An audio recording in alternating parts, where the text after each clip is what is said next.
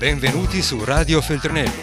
Dal libro al computer, dalla pagina al tuo iPod. Scritture in volo, idee in volo. Oggi per te. Padri e madri, incontro con tre autori feltrinelli, Pietro Grossi, Iaia Caputo e Paolo Di Paolo. Registrato a Book City 2016. Pietro Grossi, Iaia Caputo e Paolo Di Paolo sono autori feltrinelli. Ci stavamo salutando alla stazione di Parigi quando mia madre si era sentita male. Improvvisamente, mentre ci dirigevamo al binario, l'avevo vista rallentare, sorridere girando appena la testa indietro per qualcosa di tenero o divertente che doveva aver notato e poi cadere a terra. È stata l'ultima volta che ci siamo scambiate uno sguardo. Questo è l'incipit di un libro uscito da qualche mese di Iaia Caputo, che è qui accanto a me, si intitola Era mia madre ed è pubblicato nei narratori di Feltrinelli. Sono le prime parole di questo romanzo che attraverseremo da una prospettiva che farà dialogare due romanzi recenti. L'altro comincia così. Lasciai ondeggiare la mano come se un perno le passasse attraverso. Così, capito? Deve basculare. Carlo, c'è tuo padre in linea, mi avvisò la centralinista. Mio padre? Sì, tuo padre. Ora non posso, lo richiamo dopo. Dice che è molto importante. La mano che teneva i disegni crollò sulla gamba. Vabbè, passamelo. Appoggiai i fogli sul tavolo e feci segno a Manuel, lo stagista all'impiedi di fronte a me, di scusarmi. Pronto? Pronto? Alzò la voce mio padre. Sono qui. Non strillare. Pietro Grossi, il passaggio, pubblicato sempre nei narratori Feltrinelli. Capita che i libri si parlino, anche involontariamente, che escono su strade parallele e che poi ci siano tangenze, a volte anche semplicemente la lettura di qualcuno che li legge in uno stesso periodo, gli capitano sott'occhio nello stesso momento, attiva dei dialoghi tra libri che sono stati scritti da, naturalmente, come vedete, da persone diverse, con esperienze diverse, con stili diversi. Qui l'idea che abbiamo avuto è quella di mettere effettivamente a dialogo due prospettive. Due prospettive che si completano. Il libro di Yaya Caputo, già dal titolo, ci dice che parla di una madre, parla del rapporto tra una madre e una figlia. Il libro di Pietro Grossi, come si intuisce dalle prime righe, parla di un rapporto tra un padre e un figlio. Una delle prime cose che accomuna questi libri, e io già dicevo agli autori che non forzerò la mano nel trovare consonanze, cercheremo di completare la prospettiva anche rispetto alle loro singole piste, però sicuramente un tratto che accomuna questi libri è che sono rese dei conti tra genitori e figli e soprattutto tra genitori e figli adulti, in una fase della vita in cui l'orologio mh, del tempo, del tempo del dialogo, diciamo così, sembra impazzito, un po' impazzito nelle vite sia di questa figlia di cui racconta Iaia Caputo, come avete visto in quell'incipit, c'è un momento anche molto drammatico che innesca dall'innesco alla narrazione e bisogna prendere a due mani eh, la vita propria e la vita di chi ci ha dato la vita. E nell'altro caso c'è addirittura una sorta di convocazione. Questo figlio, dopo un lungo silenzio o comunque un dialogo solo intermittente, viene riconvocato dal padre.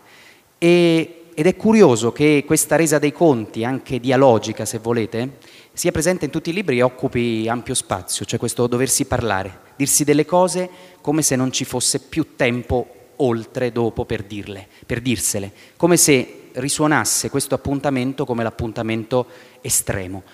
Nel caso di Iaia probabilmente lo è. Io non voglio neanche dire troppe cose diciamo, rispetto allo sviluppo, ma è evidente che il punto di partenza è quello, no? molto radicale, estremo. Nel caso di, eh, di, Pietro Grossi, questo padre e questo figlio si parlano addirittura in terre estreme ed è questo, poi lo attraverseremo. Ma appunto, senza togliere troppo tempo, io fornirò via via delle suggestioni e partirei da Iaia Caputo e partirei addirittura dalla parte più, se vuoi, esterna del libro. Un imperfetto, che è molto forte, che rievoca anche qualcos'altro, un altro titolo a cui alludi, probabilmente, almeno così lo fai risuonare, ma l'imperfetto è, è impegnativo, era mia madre. E poi questo libro si apre con ben quattro epigrafi. Una è di Fabrizia Ramondino, una è di Ermanno Rea, una è di Eugenio Montale, una è di John Berger. Vorrei chiederti di cominciare da qui il tuo racconto e dirci come è venuto fuori questo imperfetto, questa necessità di guardare a un'identità eh, laddove questa identità si sta spegnendo, sta completando il suo percorso nel mondo. La bambina che era, scrive Fabrizia Ramondino, la bambina che era stata sua madre rinasceva negli ultimi giorni della sua vita, che ognuno di noi ha un altro se stesso sepolto che attende con coperte faville il suo giorno al Tenopis della Ramondino, bellissimo ovviamente, ma io credo che, che, ti abbia molto, come succede poi quando uno sceglie un'epigrafe non soltanto come ornamento, che ti abbia molto suggestionato, condizionato addirittura, perché sembra che la madre di cui parli effettivamente morendo rinasca e rinasca soprattutto agli occhi di sua figlia. Ti ringrazio Paolo, uh, ringrazio anche tutti quanti voi, trovo eroica la vostra presenza, io non sarei venuta a sentirmi, mm, sicuramente, ecco. e con questo, con questo tempo e a quest'ora. E, mm, sì, ehm, sai, la scelta, allora il senso è quello che probabilmente la conoscenza e la vicinanza ai propri genitori è in una certa misura per tutti retrospettiva. C'è un bellissimo passaggio in, negli anni di Annie Ernaux che anche prima è stato evocato, è stata evocata da Alberto Rollo, ehm, ed è un, il momento in cui lei dice certamente sono molto più vicina a mia madre e a mio padre oggi, no? ormai anziana, di quanto non lo sia mai stata in tutta la mia vita. E allora mh, è vero che si parlano, ma è vero che si parlano come nel, nel, nel romanzo di Pietro dopo un lungo silenzio, dopo un'impossibilità di parlarsi. E mi sembrava che, che facendo coincidere il tempo del romanzo con il tempo della malattia della madre, quello potesse essere, come dire, in quel silenzio, quel silenzio riempito di parole che fossero, come dire, parole in qualche modo non inutili, non retoriche, ma fossero le parole che entrambe avrebbero voluto dire per tutta la vita. E quindi diciamo l'imperfetto sancisce anche se vuoi l'impossibilità no? di, di, un rapporto che non stia dentro una dimensione di conflitto. Uh, personalmente penso che il rapporto tra una madre e una figlia sia il rapporto più necessario, più conflittuale e da più alto voltaggio emotivo delle nostre vite. Tutte e tre queste cose insieme. Spesso non c'è tempo per riparare i silenzi, non c'è tempo per riparare i conflitti, non c'è tempo per riparare le incomprensioni. C'è sempre però il tempo di fare esperienza, hm? eh, di fare esperienza per esempio dell'amore che si è ricevuto, hm? di fare esperienza delle cose che sono accadute e questa esperienza in qualche modo ci trasforma e riesce a a far diventare Alice una donna. Mm? Poi diremo meglio come sono fatti nei limiti di tempo che abbiamo per parlare di due libri i personaggi, come sono appunto eh, esplorati nella loro diversità eh, diversità, genitori, figli eh, sono sempre comunque diversi, ma questa diversità poi dentro invece ha degli spazi di strana somiglianza, di rispecchiamenti anche molto fastidiosi, no? Dire sono, me ne sono andata, come nel caso di, di Alice, me ne vado perché non somiglio a mia madre o non voglio somigliarle, e poi ritrovarsi a dover riconoscere che invece c'è non solo quel legame originario, ma addirittura uno spazio proprio della somiglianza, quello che è più indigesto, più indi, in, veramente indigeribile eh, mi veniva da pensare che entrambi questi libri sono scritti eh, in uno spazio astratto che però è quello poco prima del rimorso ed è uno spazio che di solito guardiamo dopo averlo superato, e cioè quando il rimorso c'è già. Questi libri provano a scrivere qualcosa un attimo prima che ci sia del rimorso e naturalmente combattono con quella possibilità più o meno consapevole no? che un rimorso vi sia. Nel caso del libro di, di, Pietro Grossi, il passaggio del titolo è un passaggio che eh, il protagonista, il figlio, il figlio padre, perché a sua volta padre deve compiere, riconvocato, come dicevo, da un padre debordante, da un padre ingombrante, ma un padre che poi tutto sommato è lontano, ma fisicamente, geograficamente lontano. E allora lui nella sua quotidianità vive l'irruzione di questo padre che si ripalesa attraverso la telefonata di cui ho letto l'inizio e chiede al figlio di raggiungerlo ma lo sta chiamando dalla Groenlandia, lo sta chiamando da, da terre estreme. Allora lì il figlio potrebbe anche rinunciare a quell'appuntamento, perché in fondo c'è la distanza geografica che tutto sommato potrebbe essere veramente no, un alibi. E invece fino a un attimo prima di dire no, non vengo, non ha senso, di dirlo anche a se stesso, di dirlo alla madre come una giustificazione, cosa vado a fare, dice sì. E si prende quella responsabilità di, di dire sì, appunto, forse di evitare un rimorso. Mm, possiamo leggerlo anche così, questo, andare incontro a questo padre che chiama? Sì, eh, senz'altro sì, e anzi mi sembra un'osservazione molto intelligente. Io ho sempre il problema che chi legge i miei libri è sempre molto più intelligente di me, quindi continuo a notare cose che io noto sempre troppo tardi. Um, però mi, mi, mi, torna, mi torna molto e vedo in Carlo, uh, che è il protagonista, Leon Arrante del libro, nel momento in cui riceve questa telefonata dal padre che lo terrorizza perché non va più, non va più per mare, lui stesso da 6 o 7 anni non va per mare con suo padre da 13 anni dopo averlo abbandonato perché non riuscivano a stare su un, insieme su una barca, dopo che sono probabilmente un paio d'anni che non si parlano, si parlano a monosillabi dopo una durissima conversazione, uh, insomma un rapporto molto molto difficile, lui sa che andare lassù, rimettersi su quel guscio sospeso sul mare insieme a suo padre rischia di rischia di distruggere tutto. Um, io non so se lo fa consapevolmente, ma il motivo per cui a mio avviso, e qui badate bene, sono lettore di me stesso, cioè non c'è niente nel, nel mio scrivere di consapevole. Io qui parlo, per, parlo, parlo davvero solo dal, dal lettore di me stesso. La sensazione che ho è che quello che fa tutta la differenza in quella storia sia due elementi, due persone che vengono citate solo in una pagina, che sono i figli di Carlo. Il momento in cui lui sente questa telefonata ha come l'impressione che questa sia l'ultima occasione che lui ha per levare di dosso a se stesso il fardello di suo padre e quindi il rimorso, il possibile rimorso di non averlo fatto. Um, e, e levandoselo di dosso uh, spera di levarlo un giorno, un domani dalle spalle dei suoi di figli.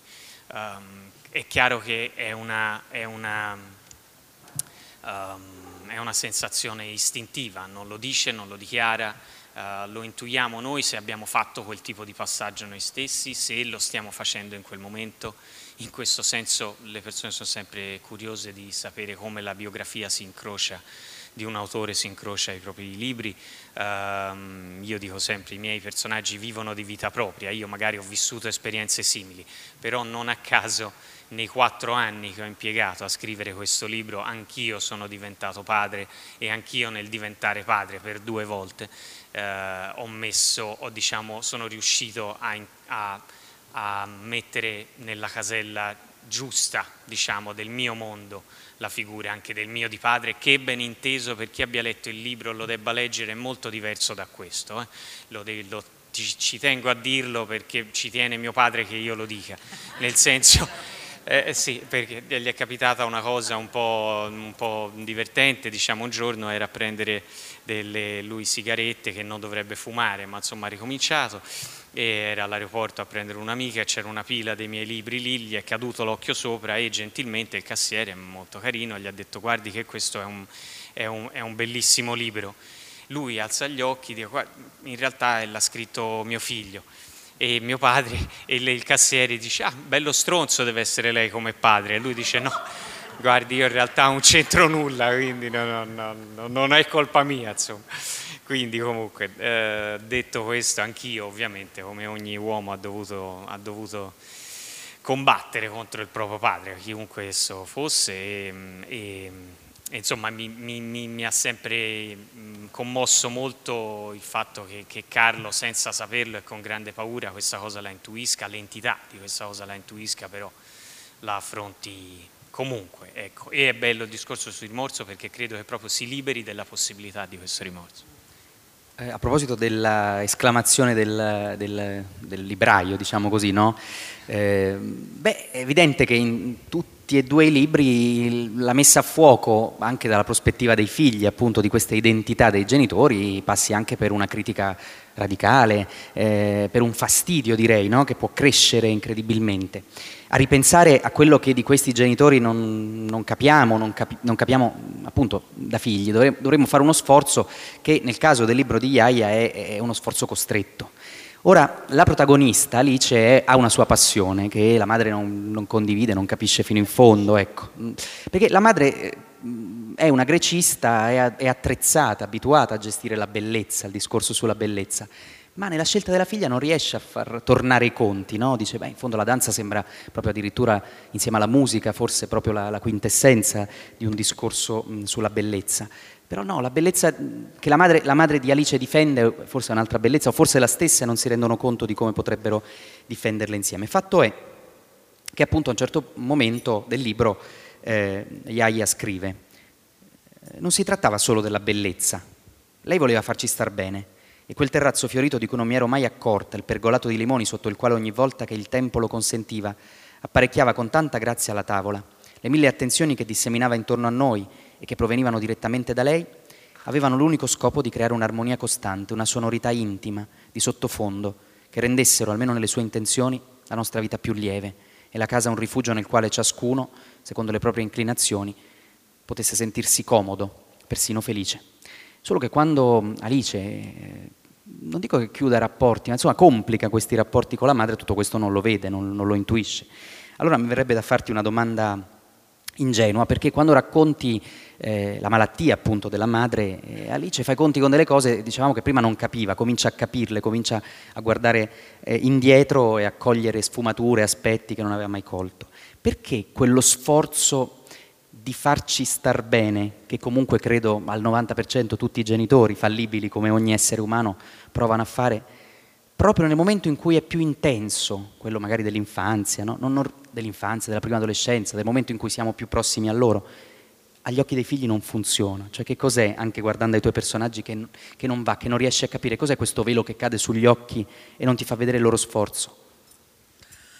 Io credo che nessuno di noi possa vivere in altro modo.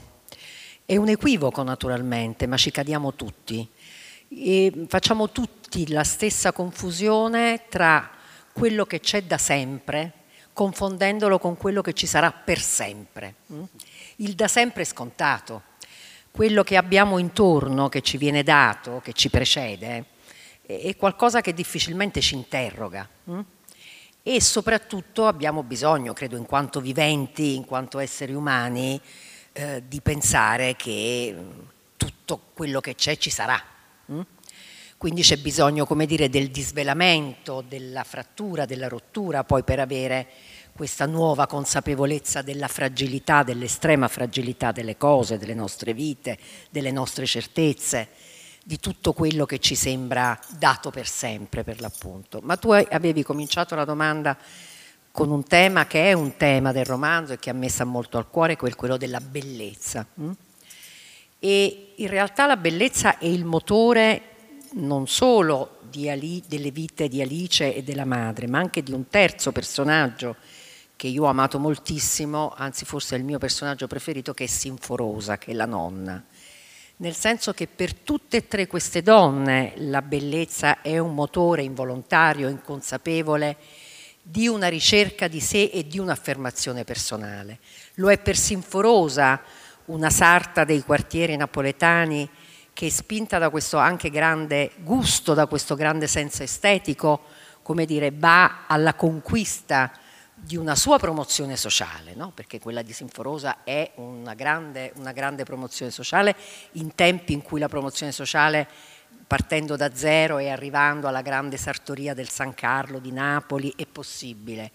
Lo è per la madre che ha il culto della bellezza e che in qualche modo rimane anche vittima se vuoi, no? di questo culto della bellezza che poi coincide anche con l'ordine, coincide con le cose, coincide con, vabbè, con tutta una serie di cose che non diciamo adesso.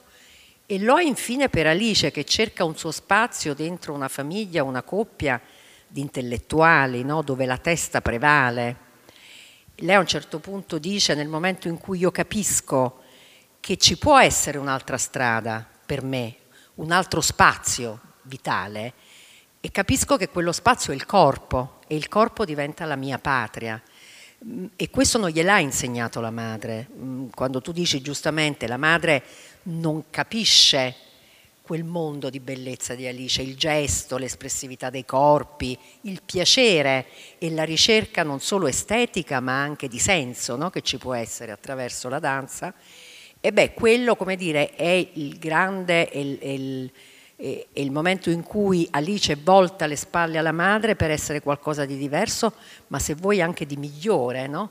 perché la madre è amputata in una certa misura del, del corpo.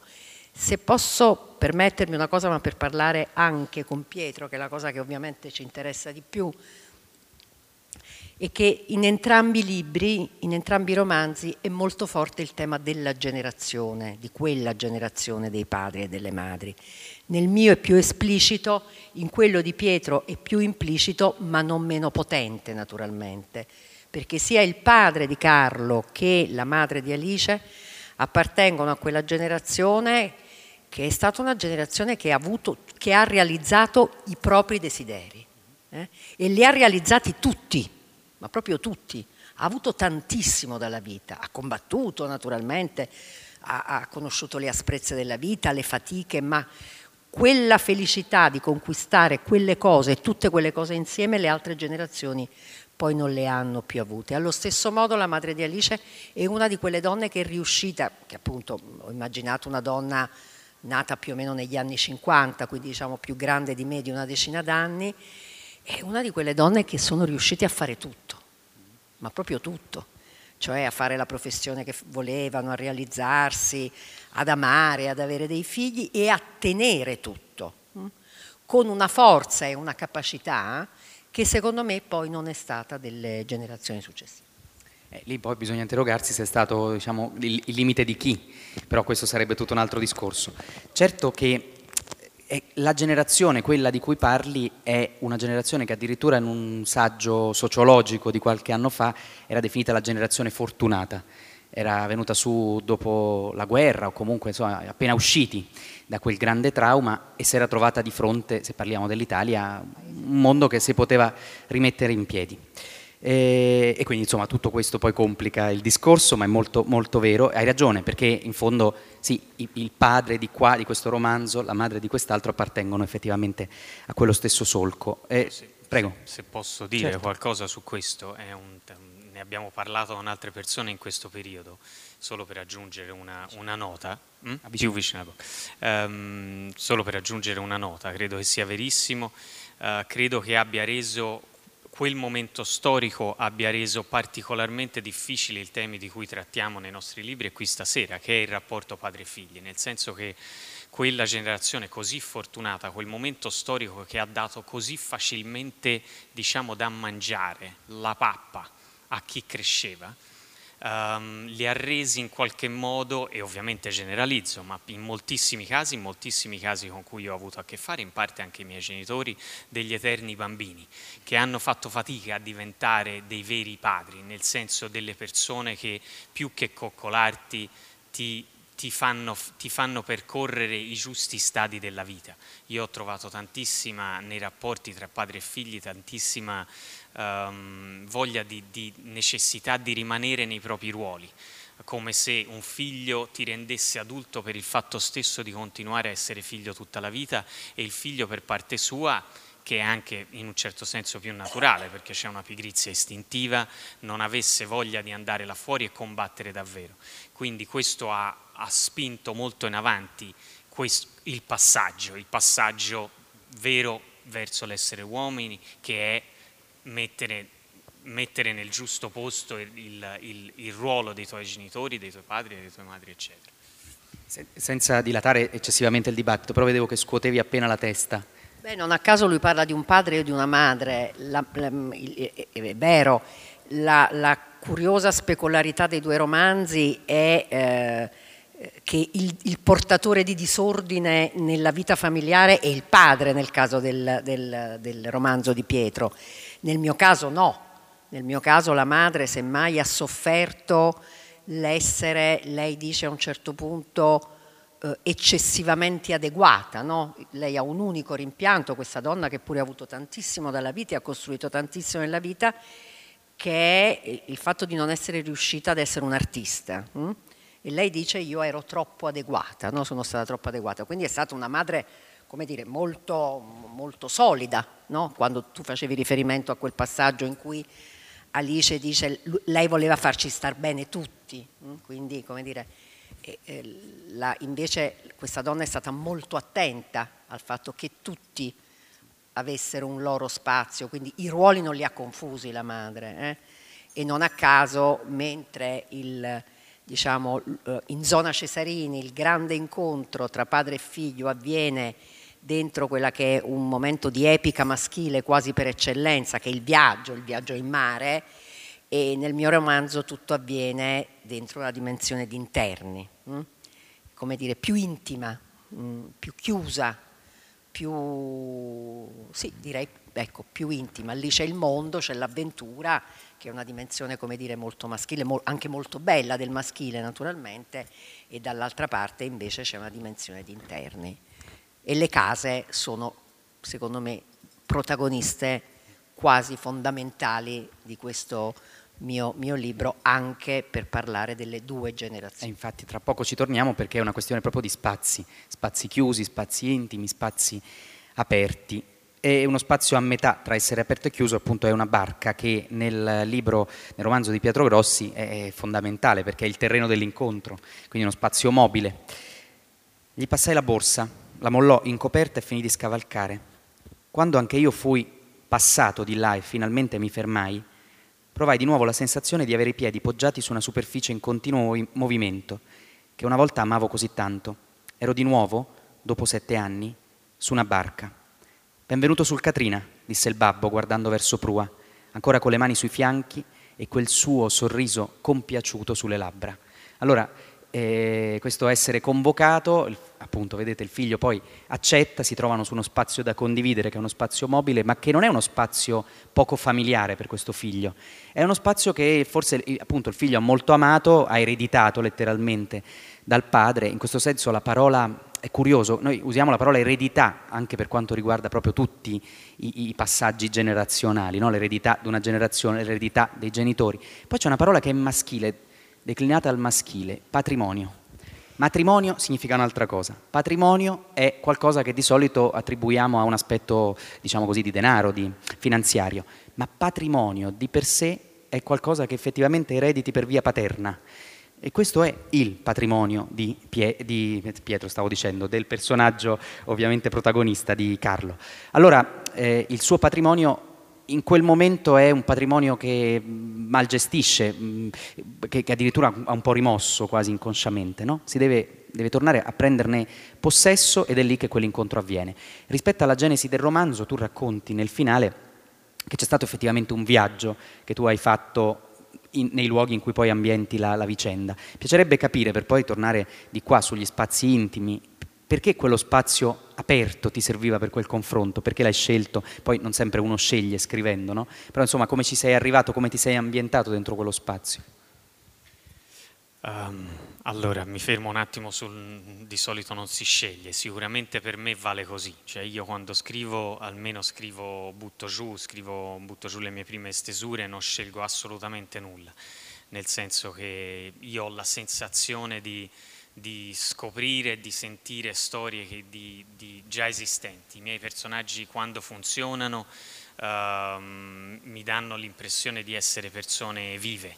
Per me la, la, scrittura ha molto più a che fare con, con l'archeologia che non con l'architettura. Non ho mai la sensazione di costruire niente, ho casomai la sensazione di, di trovare un qualcosa di, di, di, sporco e sotterrato e di piano piano riportarlo alla luce quando mi riesce di, di lucidarlo anche nei suoi più minimi dettagli quello è, quello è, è ciò che tento di fare.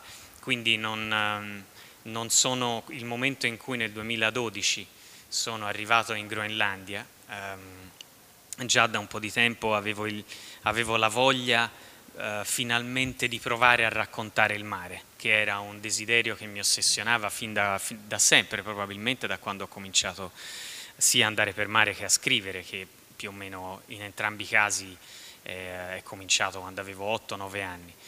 Um, e se ti piace scrivere, se ti piace andare per mare, comincia presto la voglia di mettere insieme questi due umori, però cominciano anche subito le grandissime paure di mettere insieme questi due amori, un po' perché il mare è molto, è molto vasto, non sai da dove cominciare a raccontarlo, e un po' perché il mare alla, uh, dalle mie parti nella bassa toscana si dice la, la sola, per dire la fregatura, che chiunque ha parlato di mare prima di te Uh, cioè nessuno di quelli che hanno parlato di mare prima di te è una mezza calzetta che ti rincuora un po' e pre, ti può mettere un po' di coraggio, cioè tutti quelli che hanno parlato di mare sono dei mostri sacri della letteratura, quindi, no? e, e, e, ti viene mm, in termini tennistici il braccino, questo mio braccino è durato 30 anni, uh, dopo, il, dopo il, il, il lungo vuoto che mi è preso Uh, alla fine, dopo la pubblicazione del mio ultimo romanzo un po' più ambizioso, un po' più corposo, che si chiamava Incanto, con cui abbiamo lavorato insieme una persona qui in prima fila. Uh, appunto, finito quello fui preso da un vuoto come mai in vita mia, non riuscivo nemmeno a leggere un libro, non mi succedeva da quando avevo dieci anni.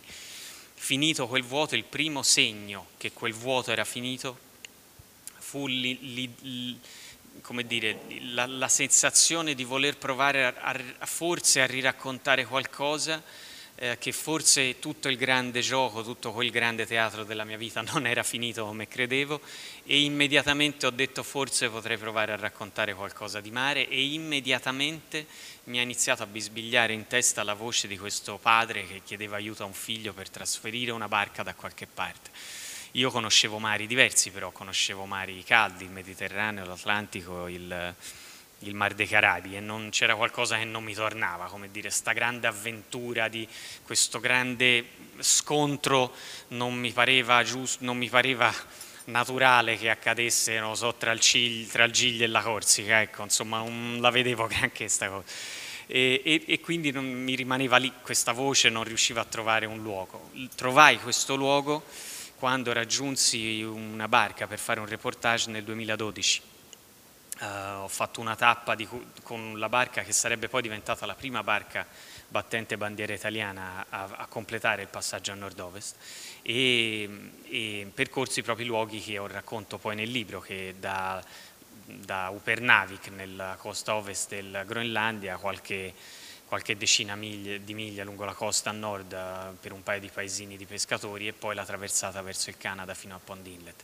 Ecco, quando sono arrivato lì la sensazione non è stata di oh finalmente ho trovato il teatro in cui costruire la storia, ho sentito la botta di fortuna eh, in maniera meno elegante userei un'altra espressione, ma qui non la uso, di, sulle, di aver trovato le orme, dei, di, es, di, essermi trovato nei luoghi già percorsi da, dai personaggi della mia storia, storia che ancora non conoscevo.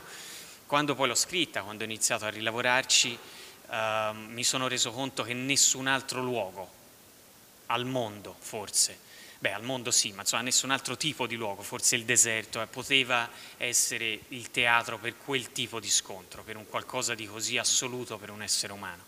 E, e, e, e tra l'altro vedo che anche una cosa mi succede continuamente, più vado avanti e più mi succede nei libri che scrivo, continuo a spostare sempre di più il, le mie storie in dei luoghi di confine della realtà, che siano effettivamente esistenti in, come in questo caso o assolutamente surreali come nel caso dei racconti di, alcuni, di altri miei racconti, però è come se, non lo so, come se i, miei, i personaggi che vengono a bisbigliarmi le loro storie mh, vivessero vicende che hanno bisogno di luoghi dove, dove il bisbiglio nostro della, delle giornate, de, della vita di tutti i giorni non arriva. Ecco. Una cosa che dicevamo con, ehm, con Iaia sentendoci qualche ora prima della presentazione è che effettivamente parlare di padri figli, madri figli, eh, significa anche confrontarsi, lui lo diceva rispetto a quel paesaggio di mare, no? però con i temi fondativi della letteratura, con qualcosa, dicevamo, poi di archetipico che ti spinge verso un'idea di, eh, appunto, confronto con l'inaggirabile, no? A un certo punto nella vita di ogni essere umano questa cosa c'è. Eh, la temperatura cambia, cambia il mondo intorno, però effettivamente poi quella pulizia come dire, di gesto, eh, beh, tutti se la trovano a dover um, fare propria. E, ehm, nel caso appunto di Pietro, come avete sentito, il paesaggio è quello estremo, e nel caso di Iaia questo avviene in paesaggi più domestici, appunto paesaggi più intimi, eh, chiusi diciamo da un certo punto di vista e quindi le case hanno un'importanza fondamentale. Poi appunto ti chiederò tra poco di leggere una pagina in questo senso, magari alla fine di questa risposta. Però tutto il libro è percorso, come tu accennavi già, da una riflessione sulle case, sugli spazi del vivere, dell'abitare e questo lo rende molto affascinante il percorso perché adesso io non ritrovavo la, la pagina, ma ce n'è una in cui tu fai una specie di evocazione dell'odore di certe case e delle case anche delle persone anziane. No? Allora questa enumerazione di elementi no?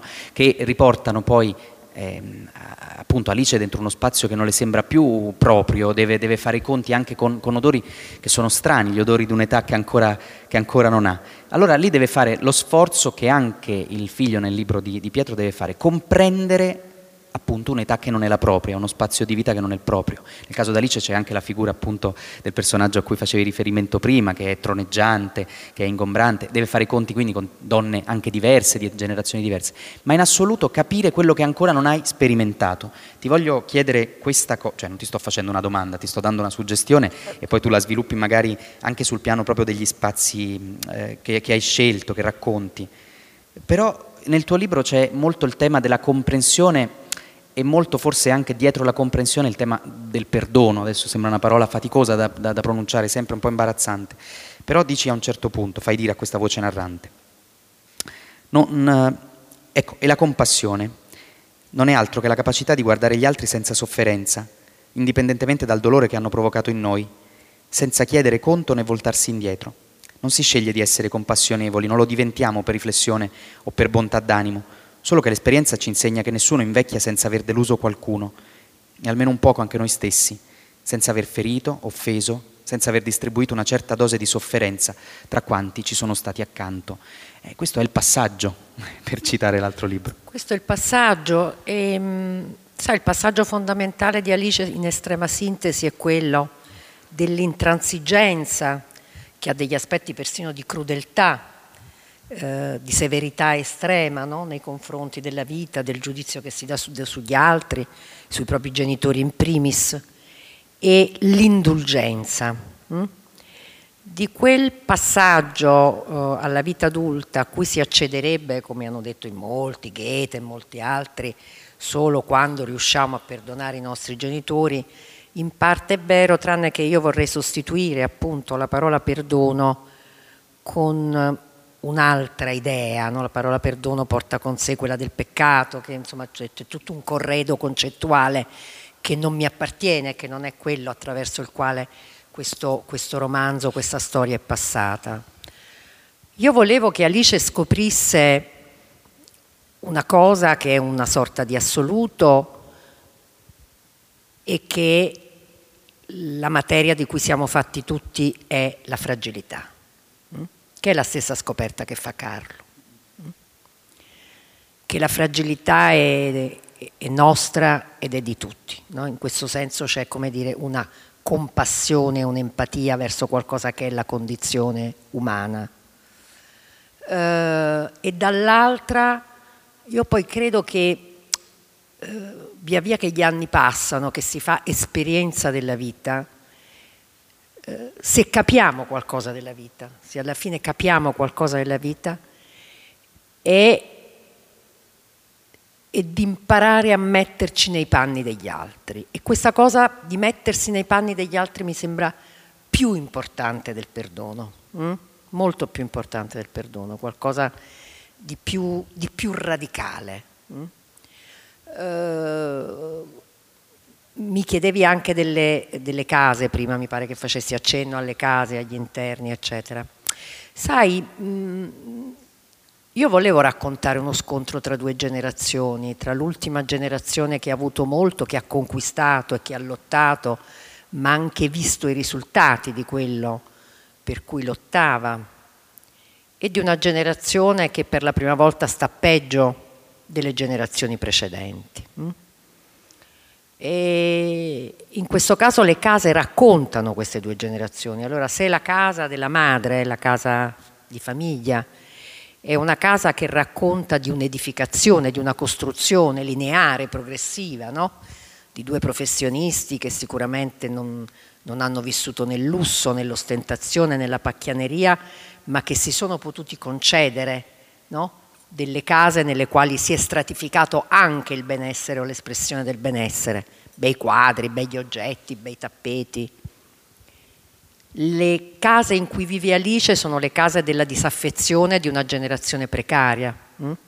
case in cui si è in transito, dove si sta per due mesi, per tre, per sei, dove non si radica niente, dove non si costruisce niente, a cui si, non si vuole voler bene, non ci si vuole affezionare perché sappiamo che poi da lì si andrà via. Il grande scontro, come dire, il momento il climax no, del, del, del, romanzo è proprio intorno a questo scontro spaventoso tra la madre e la figlia che avviene intorno a come tieni la casa, no?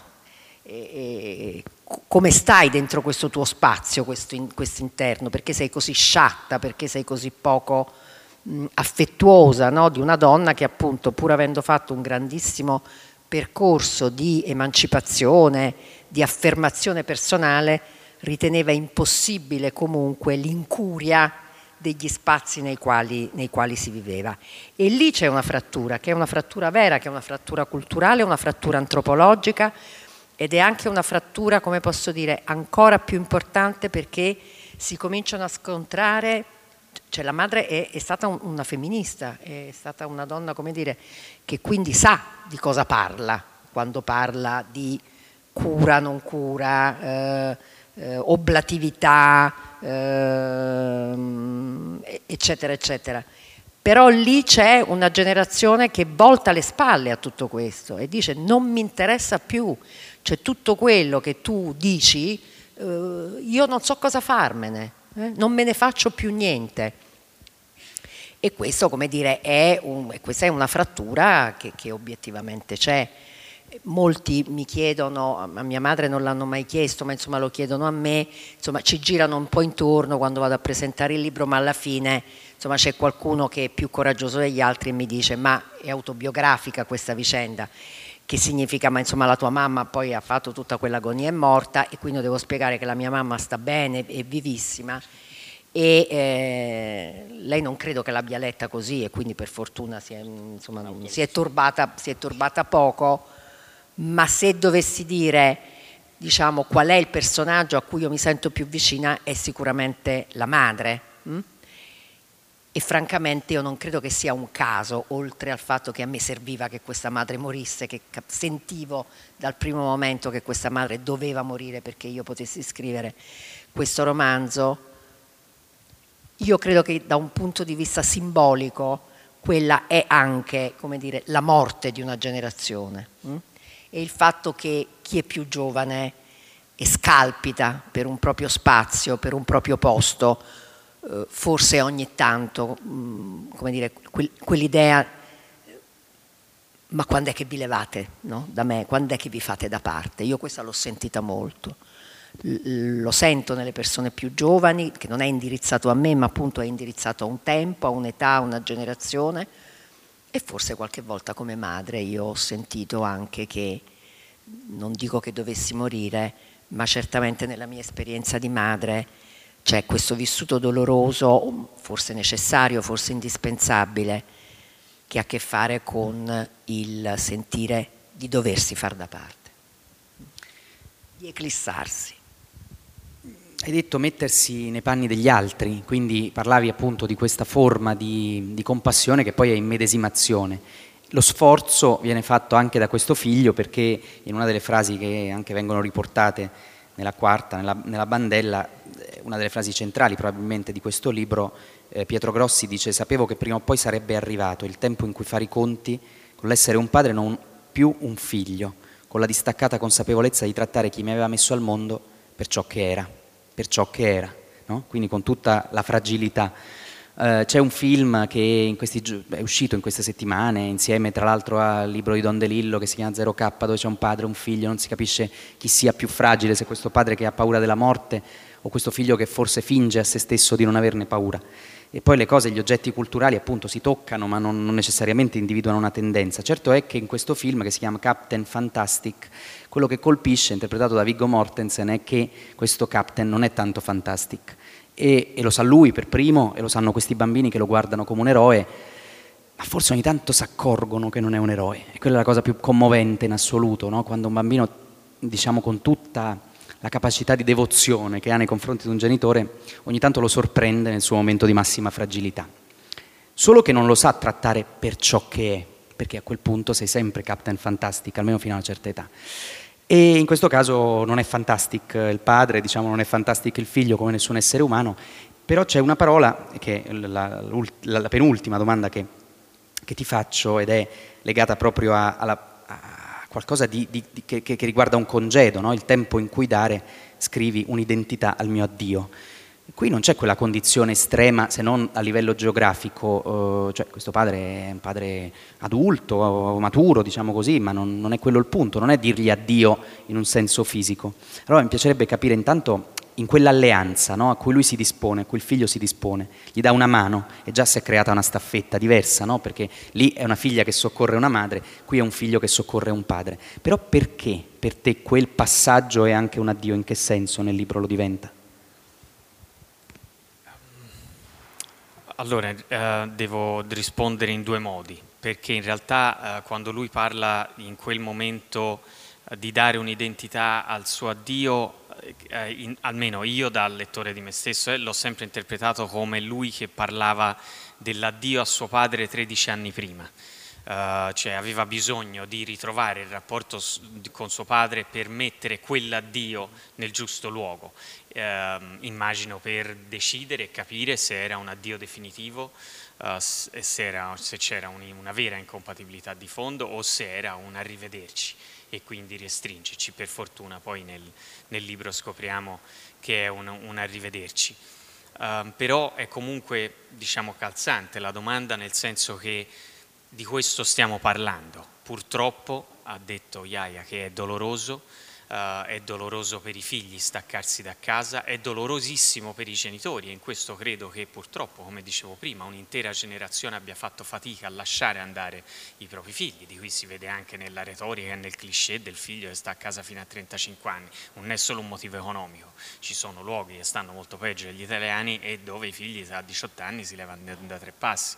Quindi è doloroso per entrambi, però a un certo punto nella vita uh, devi, devi, dirti addio, devi dire addio ai tuoi genitori, che non vuol dire uh, basta, non ci si vede più, non ti amo più, non ti rispetto, è il contrario, è anzi in questo, anche se uh, lo dice um, quando ancora credo non abbia messo i pezzi nel posto giusto, ma dice a un certo punto una cosa intelligente, cioè nel momento in cui lui se n'è andato 13 anni prima ha fatto probabilmente una cosa saggia, il suo primo vero passo da uomo, il suo primo vero taglio a quel cordone l'ha dato con quella fuga e dice una cosa intelligente, lui quando se ne va, se ne va alla fine di una, di una regata su una barca che lui e suo padre avevano comprato e sistemato e armato insieme per fare un circuito con lui aveva trovato l'equipaggio, quindi era una barca che loro dicono andava molto forte, quindi avevano anche, era un, un progetto molto divertente tra loro. Alla, non lo so, seconda, terza regata, con il padre che di nuovo aveva dato in escandescenza, c'è tutta una pagina o due in cui lui parla della differenza tra questi due uomini nell'andare per mare. Lui dice per me cito una frase sola e la cito come mi viene, non so se è esattamente così nel testo, no? ma il concetto è per me la, la, la, il mare era un incrocio tra gli scacchi e la danza classica, per lui il mare era un incrocio tra, eh, era un incontro di pugilato dei primi del Novecento. Questo era, e lui alla fine non ce la fa più questo padre, poi scopriamo ha fatto un sacco di cose, ha avuto un padre difficile, ha trattato male la madre, a suo dire, a dire del figlio, eh, voce, eh, prende e se ne va um, se ne va e scappa e, va, uh, e, finisce a lavorare in barca nel Mar dei Caraibi. Ecco, in quell'addio lui usa una frase a un certo punto, mio padre non ha mai capito, mi ha sempre detto che lo avevo abbandonato. Cioè avevo abbandonato lui, la barca, il, il circuito invernale delle regate, avevamo, e non ha mai capito che in realtà me ne ero andato per non abbandonarlo. eh, che mi, mi, è sembrata una frase quando un po' me la sono vista scrivere o quando poi l'ho riletta mi è sembrata molto intelligente. Un po' intelligente perché capisce un qualcosa senza che lui se ne renda del tutto conto, ma che anche sottolinea dove ancora non è arrivato nel rapporto con suo padre. Cioè quando lui poi ritorna da lui nel, nel, nel, nella baia di Baffine a attraversare, fare la traversata da Groenlandia a Canada in mezzo agli iceberg eccetera, finalmente lo abbandonerà ma lo abbandonerà da figlio, lo abbandonerà come bisogna fare nella vita. Io con tutto l'affetto del mondo, però se sono la persona che sono, con tutti i miei pregi e i miei difetti, ma a un certo punto, pur avendo dei genitori, e lì magari era che mi trattenevano, ho dovuto tentare di mettere un muro, se no non si va avanti nella vita. E soprattutto se no sto muro, ripeto, sta roba te la porti dietro e la rimetti addosso ai tuoi figli. E, e bon, quindi intorno a questo tipo di addio gira, credo, entrambi poi questi libri. Nel caso tuo c'è un addio vero e forzato, nel mio c'è un addio consapevole, però insomma intorno a questo poi si gira tutto. D'altra parte sia Carlo sia Alice non sono due, due, adulti o due giovani adulti disastrati, sono due persone che poi pervengono invece a una costruzione di sé a, di, un, di, una vita, di consapevolezze, di affetti, entrambi, eh, come dire, il fatto di essere genitori per entrambi conta moltissimo, no? diventare genitore per Carlo, diventare genitore per Alice, quindi direi che non... E d'altra parte stiamo dicendo una cosa che sappiamo tutti, e cioè che il conflitto è vita, che noi tutti per crescere dobbiamo voltare le spalle a qualcuno. Mm? Eh, un, l'unica patologia è nella simbiosi. Mm? I conflitti possono essere dolorosi, dolorosissimi, insopportabili, ti possono levare la pelle di dosso, ma comunque sono sempre vitali. Eh? L'unica diciamo, dimensione patologica di morte è la simbiosi. Da questo punto di vista eh, io credo tra l'altro che eh, nel, nel mio romanzo uso la metafora della soglia non ci si dice mai addio e neppure arrivederci una volta sola. Io credo che dal momento in cui i figli nascono non facciamo che separarci da loro passo dopo sasso, passo, no? e che ci sono tantissime, tantissimi addii. Ecco. Adesso per, sen- per sentire con la voce dei due autori una pagina del libro, io ho chiesto effettivamente di estrarla e di leggervela, poi magari rapidamente possono anche, se vogliono, motivare la scelta.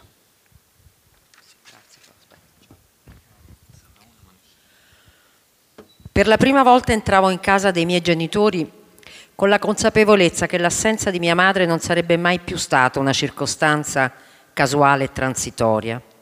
Sembrava che tutto in quell'appartamento fosse sospeso nell'attesa, nell'assurda speranza del suo ritorno. E le stesse cose che prima sostavano lì, come e dove le aveva lasciate lei, in un ordine mesto, ma comunque uguale a sempre, in un'armonia che aveva impaginato, come se la sua casa fosse un'opera destinata a diventare il suo capolavoro, ora si erano raggelate, rassegnate nell'attesa di una cura neghittosa, magari rispettosamente malinconica, ma priva di qualunque grazia, e poi di una progressiva dimenticanza, cui sarebbe seguita l'incuria, se non addirittura la loro definitiva scomparsa. E a me cosa sarebbe accaduto? Dopo, dopo intendo, quando il tempo avrebbe ricominciato a scorrere e la sua morte sarebbe rimasta come una bandierina infilzata nella geografia della mia esistenza a segnare il punto esatto del confine tra il prima e il poi, perché adesso il dolore quasi mi toglieva il respiro. Il lutto è questo, mi dicevo in quei giorni, quando dentro di noi non resta spazio per nient'altro, nient'altro se non la coscienza di quel che è successo e quel che è successo è irreparabile.